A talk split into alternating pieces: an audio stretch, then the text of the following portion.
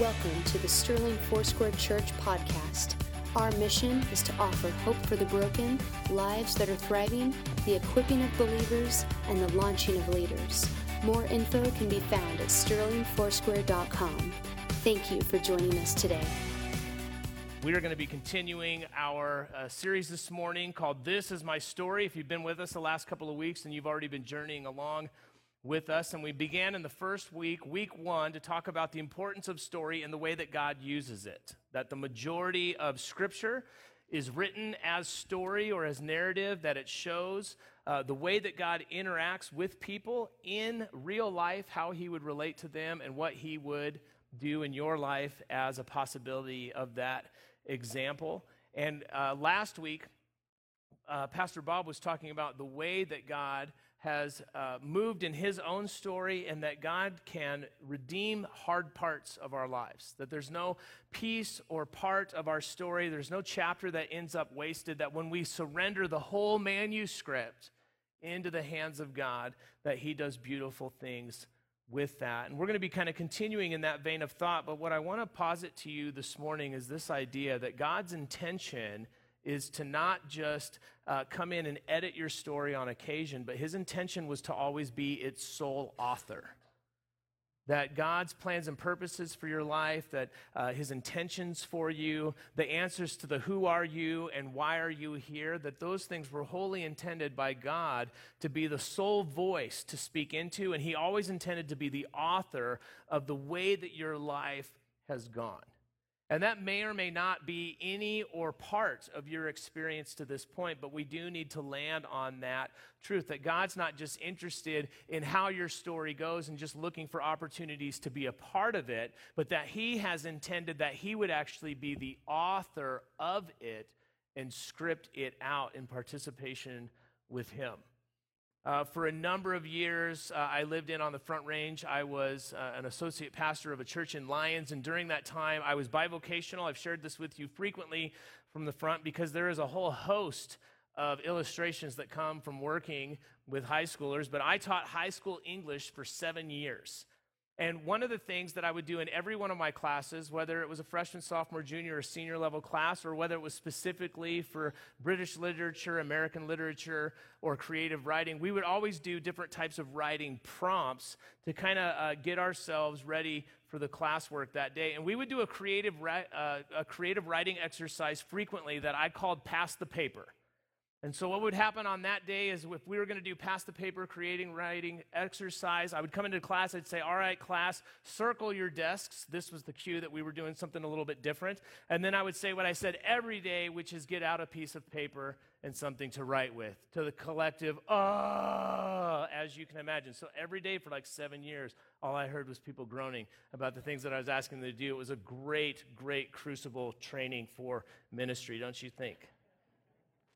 So get out a clean sheet of paper, something to write with, and everybody would groan, and then I would give them a prompt, and I would give them just a beginning sentence, something like this. Once upon a time, there was a cabin in the woods, dot, dot, dot, go. And they would have to, from that prompt, begin to just kind of write their story in different levels of ability. And, and some uh, people in class, man, they would start going. Some, they were still trying to sound out their words in high school, right? So they're, they're, they're we're working on it. But I would give them a time sequence, maybe three to five minutes, and they're just going to go and they begin to write their story. They're trying to just kind of be creative, kind of do some brainstorming things and get moving on it. And then at the time uh, up timer, right? Hey, time's up. Fold your paper, pass it to the left. And what would happen at that point is they would fold their paper over, and the only line that would still be exposed was the last complete sentence that they had written. And then they would pass it to the person on their left. And the person on their left would read just that one sentence as their prompt, and they would begin the rest of the story.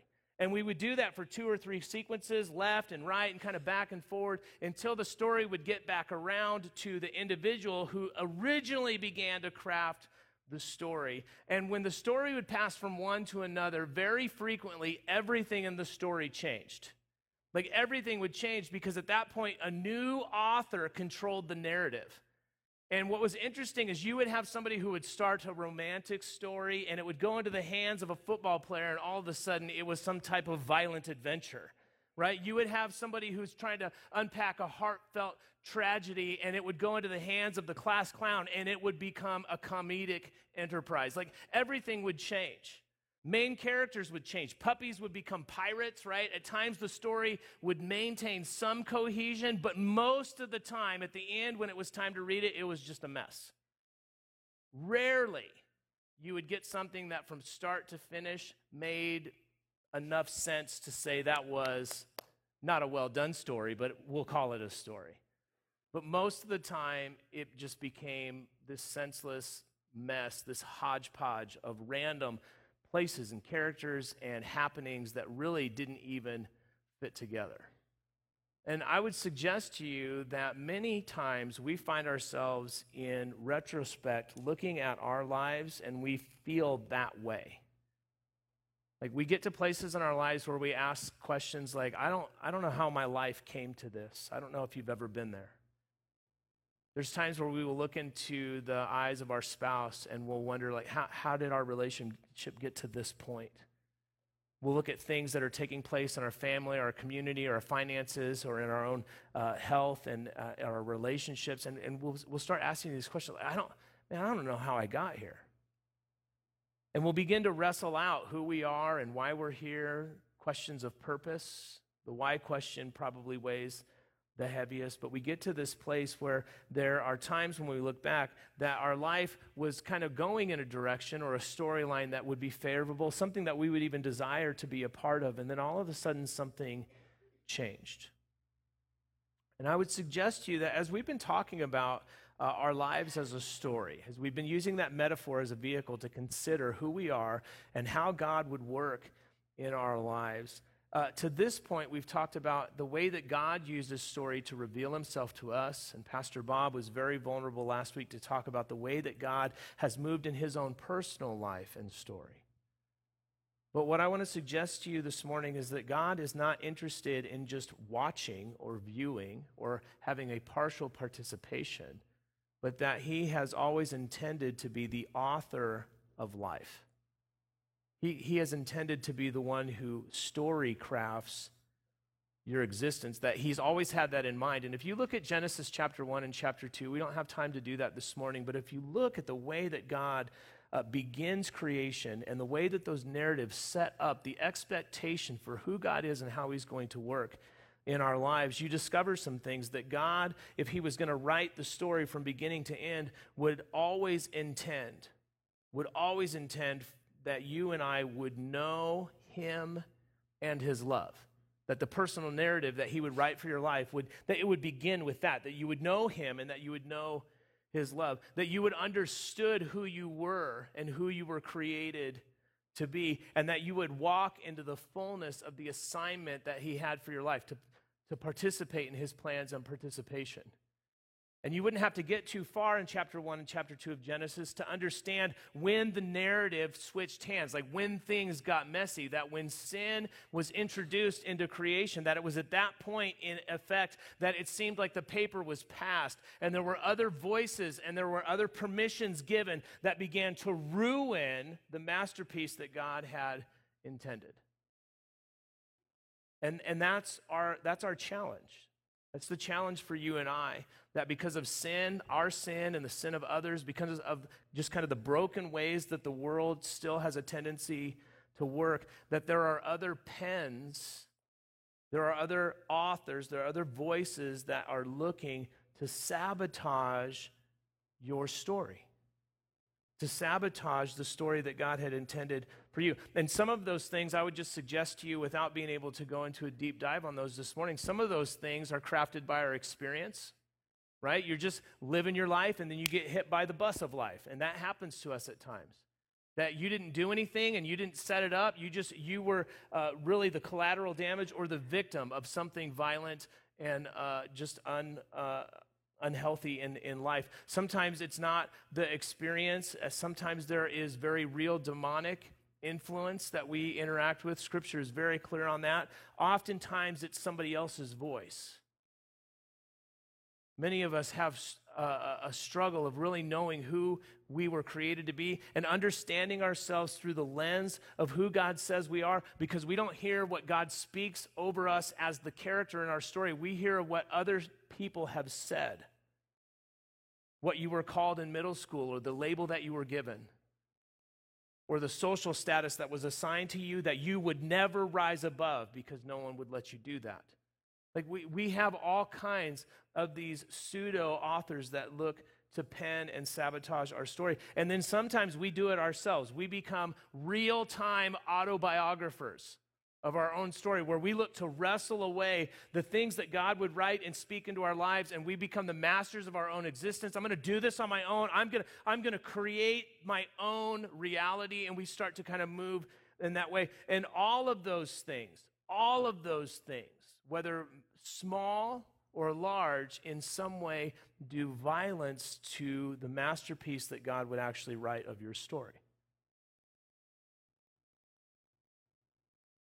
We were not intended to live a story of collaborative authorship. What I mean by that is this God has always intended to be the sole author of your life to be the one who speaks to you about who you are, be, to be the one who crafts the plans and purposes for your life, and be the one who walks with you into the full experience of all of those things. But many of us have suffered under the writing of poor authorship, as other voices have been given permission to speak into our lives. If you've got your Bibles this morning, I want to invite you to get those out. And I would just ask you to raise those up. If you've got your smartphone or your tablet, uh, you can open up your Bible app and do the same thing. Lord, we acknowledge that we need your word. Lord, that in this written word, you have written your own story, that you have shown and revealed yourself. Lord, that we can know you and understand you a little bit through these narratives. But Lord, that you are also the God of storycraft and that you have plans and purposes for us. Your word is clear on that. And you have designs for our life, Lord. And you have intention for us to know you and to walk into the fullness of those things. So we ask that you would give us soft hearts today to be challenged by your word. Give us soft hearts to receive the truth of your word. And Lord, give us willing hearts to surrender the pen that we would allow you to write our script. In Jesus' name, amen. With your Bibles, I want to encourage you to go ahead and open up to Ephesians chapter 2. We're going to spend just a brief moment there unpacking a specific statement that Paul makes to the church there, but it's a great reminder and starting point for us today. And then we're going to spend the rest of our time in the Old Testament in Psalms chapter 139. So in Ephesians chapter 2, verse 10, Paul's writing to the church in Ephesus, and he gives them this statement of reminder about their identity, about an understanding of who they are and who they were designed to be because of God's intention. And it says this He says, For we are God's handiwork. Some of your versions may say that we are God's like craftsmanship, but we are God's handiwork, created in Christ Jesus to do good works which God had prepared in advance for us to do.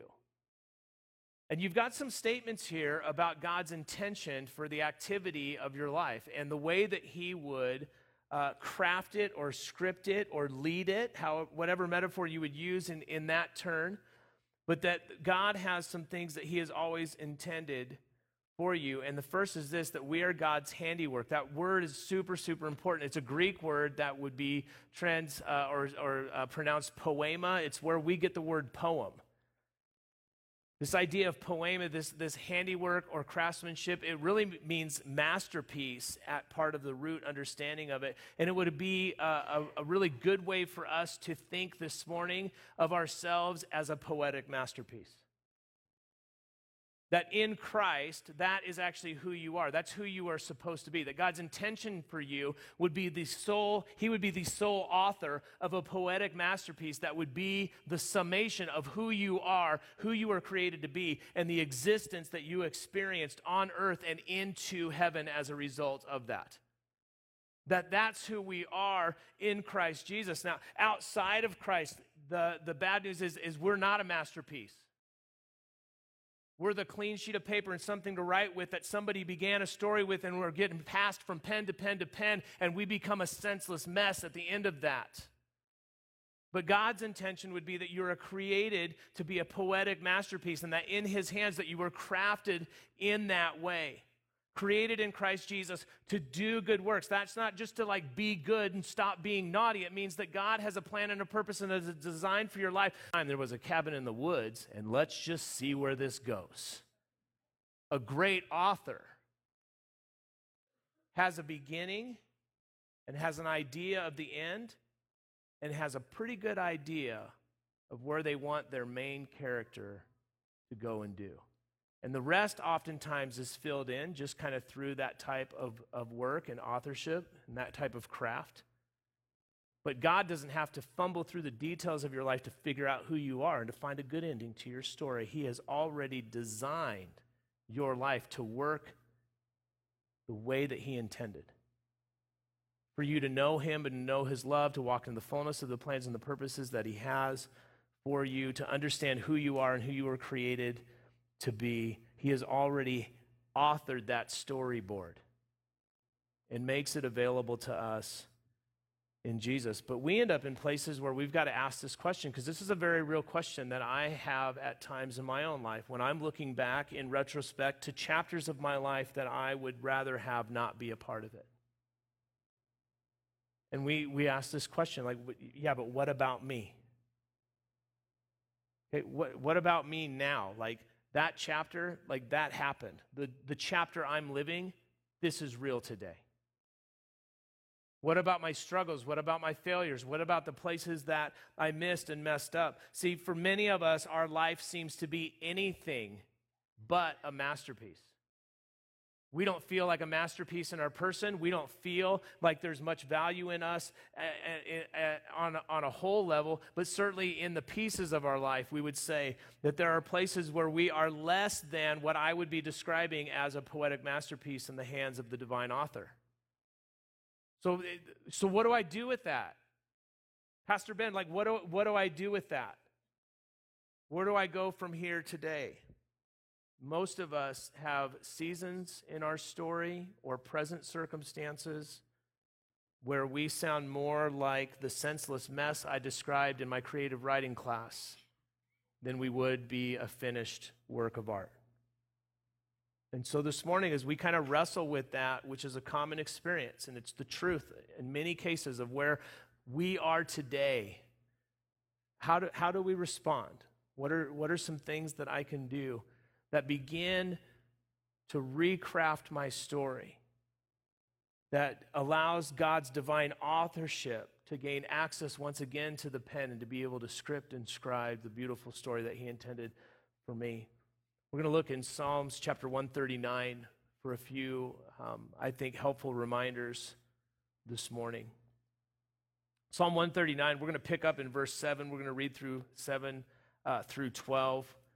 We're going to jump down to 13 and 16 and then back up to 1 to 4. Your homework this week is going to be to consider reading Psalm 139, and then you could just read it straight in the way that it goes instead of hopping around with me this morning. But Psalm 139 provides a number of helpful reminders of how we can respond when we recognize that the activity of our life or the participation of our life is not in alignment with what God would be writing for us, but is following the script of a charlatan somebody else who has sabotaged our story and moved us in the wrong direction.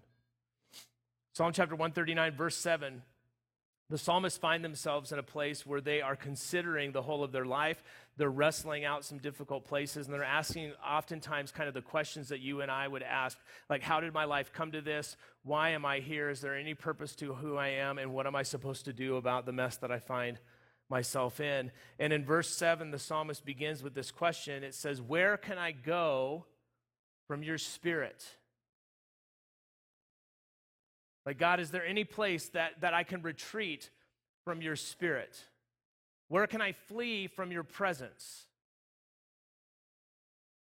Is there a place for me to find myself outside of your presence? Is there a place for me to retreat to? It's like sometimes we try to run from God. We have Jonah moments in our lives. Sometimes we're actively and uh, joyfully participating as God is scripting our narrative, and then we can start to see where the story's going, and we just want a different ending. Or we want a different path. Right? My kids, at times, they'll come home with these books, and it's the Pick a Path book right? It starts with the same introduction and it gets more or less to the same conclusion, but you kind of pick the direction that you go. Does Johnny go uh, up the stairs or down the stairs? If he goes up, then skip to chapter four. If he goes down, then skip to chapter seven. Like you're bouncing all over, and it's it's a it's an interesting way that they do story craft because you can read the book over and over and have so many different stories woven into it. But many times there's times where we'll look to kind of exclude ourselves or excuse ourselves from what we can see God is clearly trying to do in our life. And so we try to pick an alternate path. But oftentimes, because of our failures, because of our sin, because of our brokenness, because of our experience, we will feel as if we have been excluded from God's presence. And the psalmist, he asked this question like, God, where are you in this? Is really the question being asked. If I go up to the heavens, oh man, you're there. If I make my bed in the depths, you are there. If I rise on the wings of the dawn, if I settle on the far side of the sea, even there, your hand will guide me, your right hand will hold me fast. If I say, Surely the darkness will hide me, and the light becomes night around me, even the darkness will not be dark to you, the night will not or the night will shine like the day, for darkness is as light to you. And as the psalmist is wrestling out this idea of God, where are you? And where are you when I feel like you're far away? He comes to the conclusion that God is present. And this is an important thing for us to recognize when we find ourselves in chapters of our lives where we can see that God is not the architect of the script, where the narrative has been hijacked by voices that have spoken lies into our lives or desires that have enticed us to run into alternate paths or places where we have wrestled control of our own life and we're trying to script our own narrative. When we become aware of that, it is very helpful for uh, us to be reminded of this that God is wholly and truly and completely present. See, there's chapters in your story that if you had the power of redaction, you would go back and eliminate. That you would go back and, and, and you would you would script those out, and, and rightly so. But we make the assumption that there are places in our lives where we have dealt with our own brokenness or we have failed horrifically, or we have been wounded or offended so severely, and we can draw the conclusion that somehow that chapter that God was not present or part of and can't do anything with that. But the truth is is that God is wholly, truly, and completely present, even when there would be so many other voices that would be looking to hijack the masterpiece that He intended your life to be. He is present. He's present. And one of the things that this is particularly helpful with, and I'm just going to take a sidebar for a moment, but this is particularly helpful in dealing with issues in your past. Now, there's some different ways that people are encouraged to kind of go back and find the root of things that they're dealing with, and kind of through sociology and psychology and some of those other social disciplines, there are some helpful things that we're encouraged to do. But sometimes just going back and knowing when you were really severely hurt, all that does is remind you of the hurt. Sometimes it just brings you face to face with a more vivid trauma than you've experienced to that point. What is really helpful is for you to think about where God was in that moment and how he would have responded. Because the truth is is that God was there. And that the lie that was spoken over you in middle school, when that person said what still weighs on your heart today, that God was not only present, but he was there to tell you that's not true. and this is what I speak.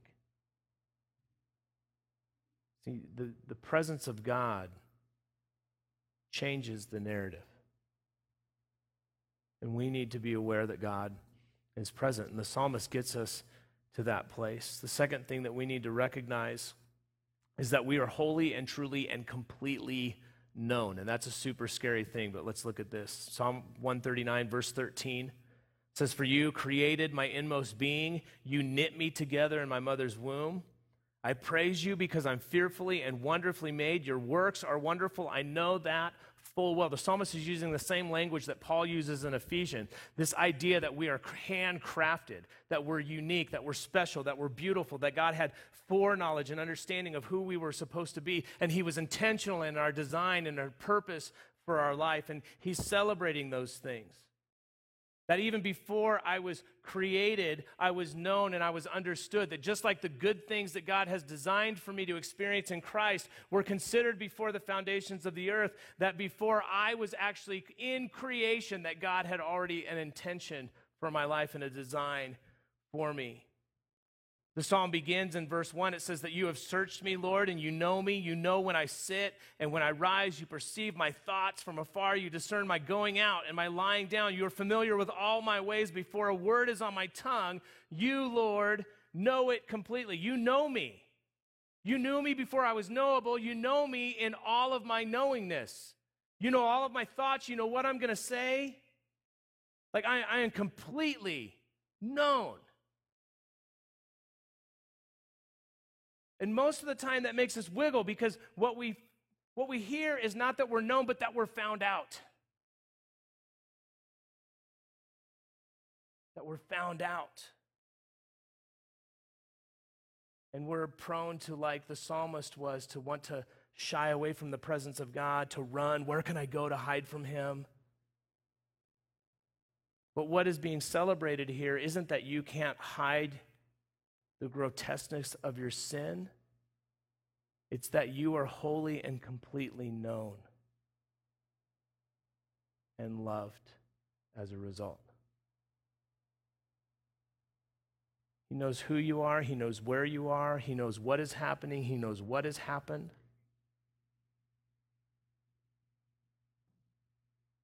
Your story in God's hands is not folded over where He gets to look at just one sentence and then have to pick up from there. He knows the content. And He's there to speak what is true of who you are. So you begin your past the paper story.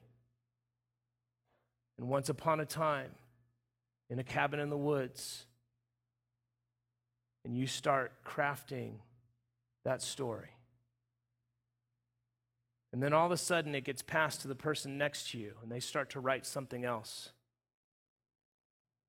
You know they're going to ruin it. When we did the pass a paper story, kids would like think about where they were going to sit. Right?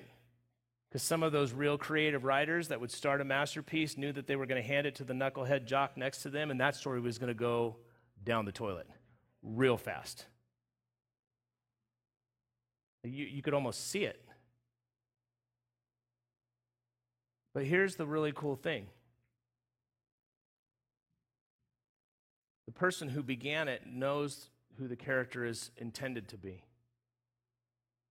And if they can ever speak back into the development of that character, they will. See, God knows who you are.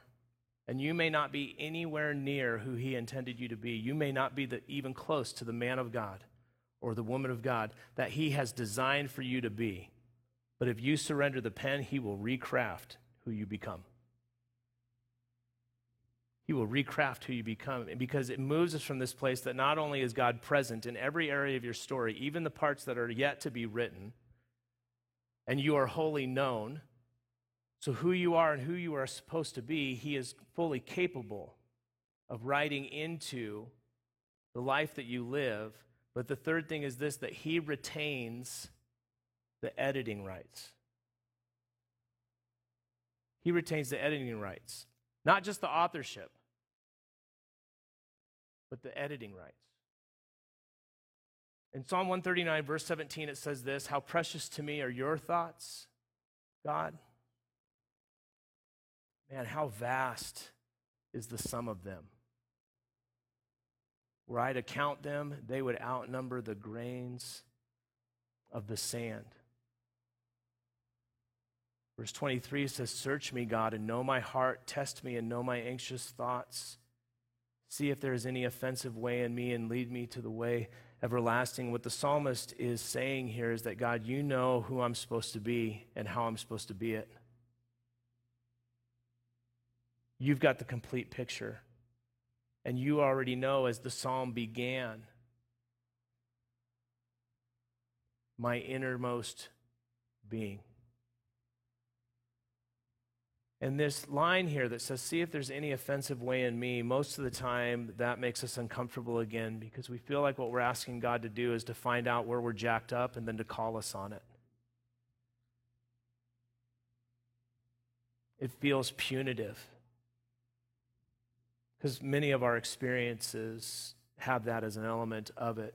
But the invitation here for the Lord to find any way that is offensive would be more in tune, especially with the line of thinking that we have this morning, of Him taking stock of what's going on in my life and the things that are misaligned from the plans and purposes of God, that those get removed.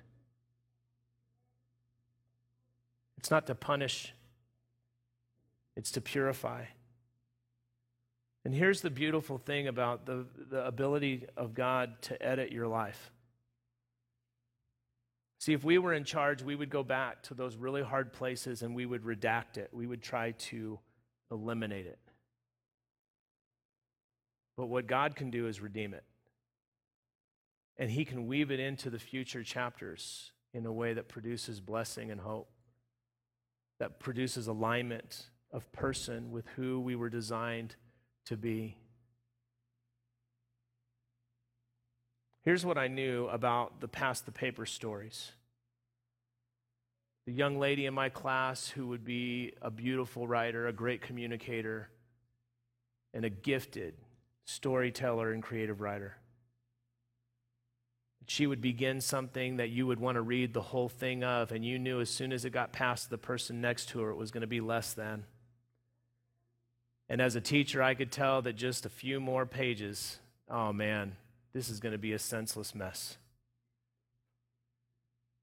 But if I could get that paper passed all the way back around to her,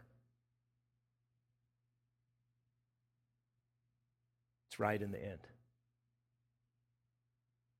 She might have started a story about puppies and they turned into pirates, but you know what? If I can get that paper back into her hands, it's puppies at the end. The pirates were just like a nightmare or something. Like it, the Lord is present in this moment. He's present in the moments of your deepest pain and hurt. He would speak new truths to those if you would invite just a process of going there with Him. You are known wholly, truly, and completely. And even the things that you aren't self aware of of your own person, He is aware of. And when you surrender the character development to Him, then He writes the story with that alignment in mind, and he retains the editing rights. The things that need to be recrafted in your story, he's wholly capable of doing. With the worship team coming forward, church family, I want to invite you to stand. And we're going to just respond with a couple questions this morning and allow the Lord to maybe consider our hearts.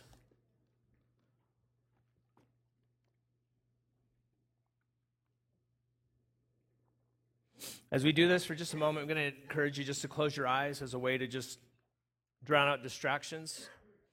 Lord, would you prepare our hearts to hear from you? Lord, to hear uh, the hope that is in you and to hear your offer. To receive the author's pen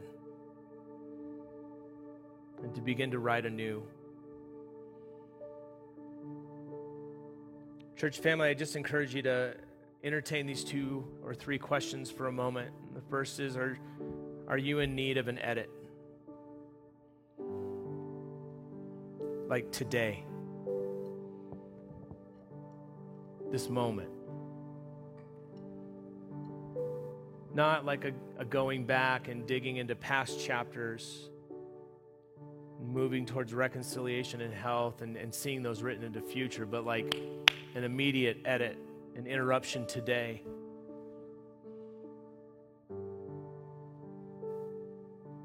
Would you allow the Lord to do that? You know, maybe you're in the place where you need a new chapter to begin. That this, this last short story sequence of your life has been traumatic and broken. That it's been less than God's intention for your life. Maybe it's been something that you have created on your own as you've looked to script your own way forward? Do you need a, a new chapter? I would suggest to you that you need to metaphorically symbol, uh, uh, surrender the pen. In Hebrews chapter 12, verse 2, we are encouraged by the writer to fix our eyes on Jesus because he's the author and the perfecter of our faith. That we're to look to Him, to surrender to Him, and allow Him to begin to move in alignment with what He has already done. That word authorship there in the Greek, it, it's not author like you would think as far as like writing a story or a poem. It means originator, the catalyst of, the one who began it and holds it together and finishes it. If you've got a place in your life where you need an edit, where you need a rewrite, where you need a new chapter to start, with your eyes closed, if you would just put your hands out in front of you as if you were surrendering that to the Lord, He knows the details of what it is and He knows what to do with it. Lord, you see those hands and those hearts out before you. Jesus, we would ask that you would move. Lord, there's new chapters that need to be written. Lord, there's chapters that need to be closed. There's chapters that need to be closed today in Jesus' name. Lord, there are voices. There are voices that need to be silenced today. And there are hearts here that need to hear you speak, to hear your spirit speak about who they are and who they've been called to be. There's men of God and women of God who need to be awakened from slumber today to step into all that you have called them to be. And so, Lord, we surrender those places to you in essence, we surrender the pen. We give you sole authorship.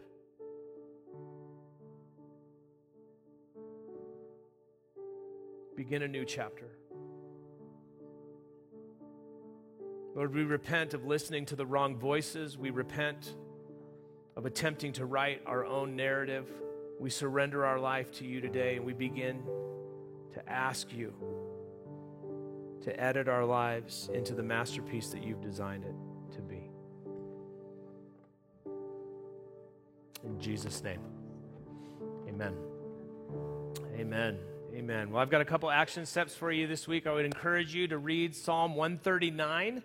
We jumped around and bounced around in it. Be a good discipline just to read the whole thing from verse 1 to the end. Number two, as you are reminded to, surrender the pen. Just keep giving that to Jesus. Maybe start that as a prayer each morning this week. Jesus, I give the pen to you. Let's see what you do with my day today.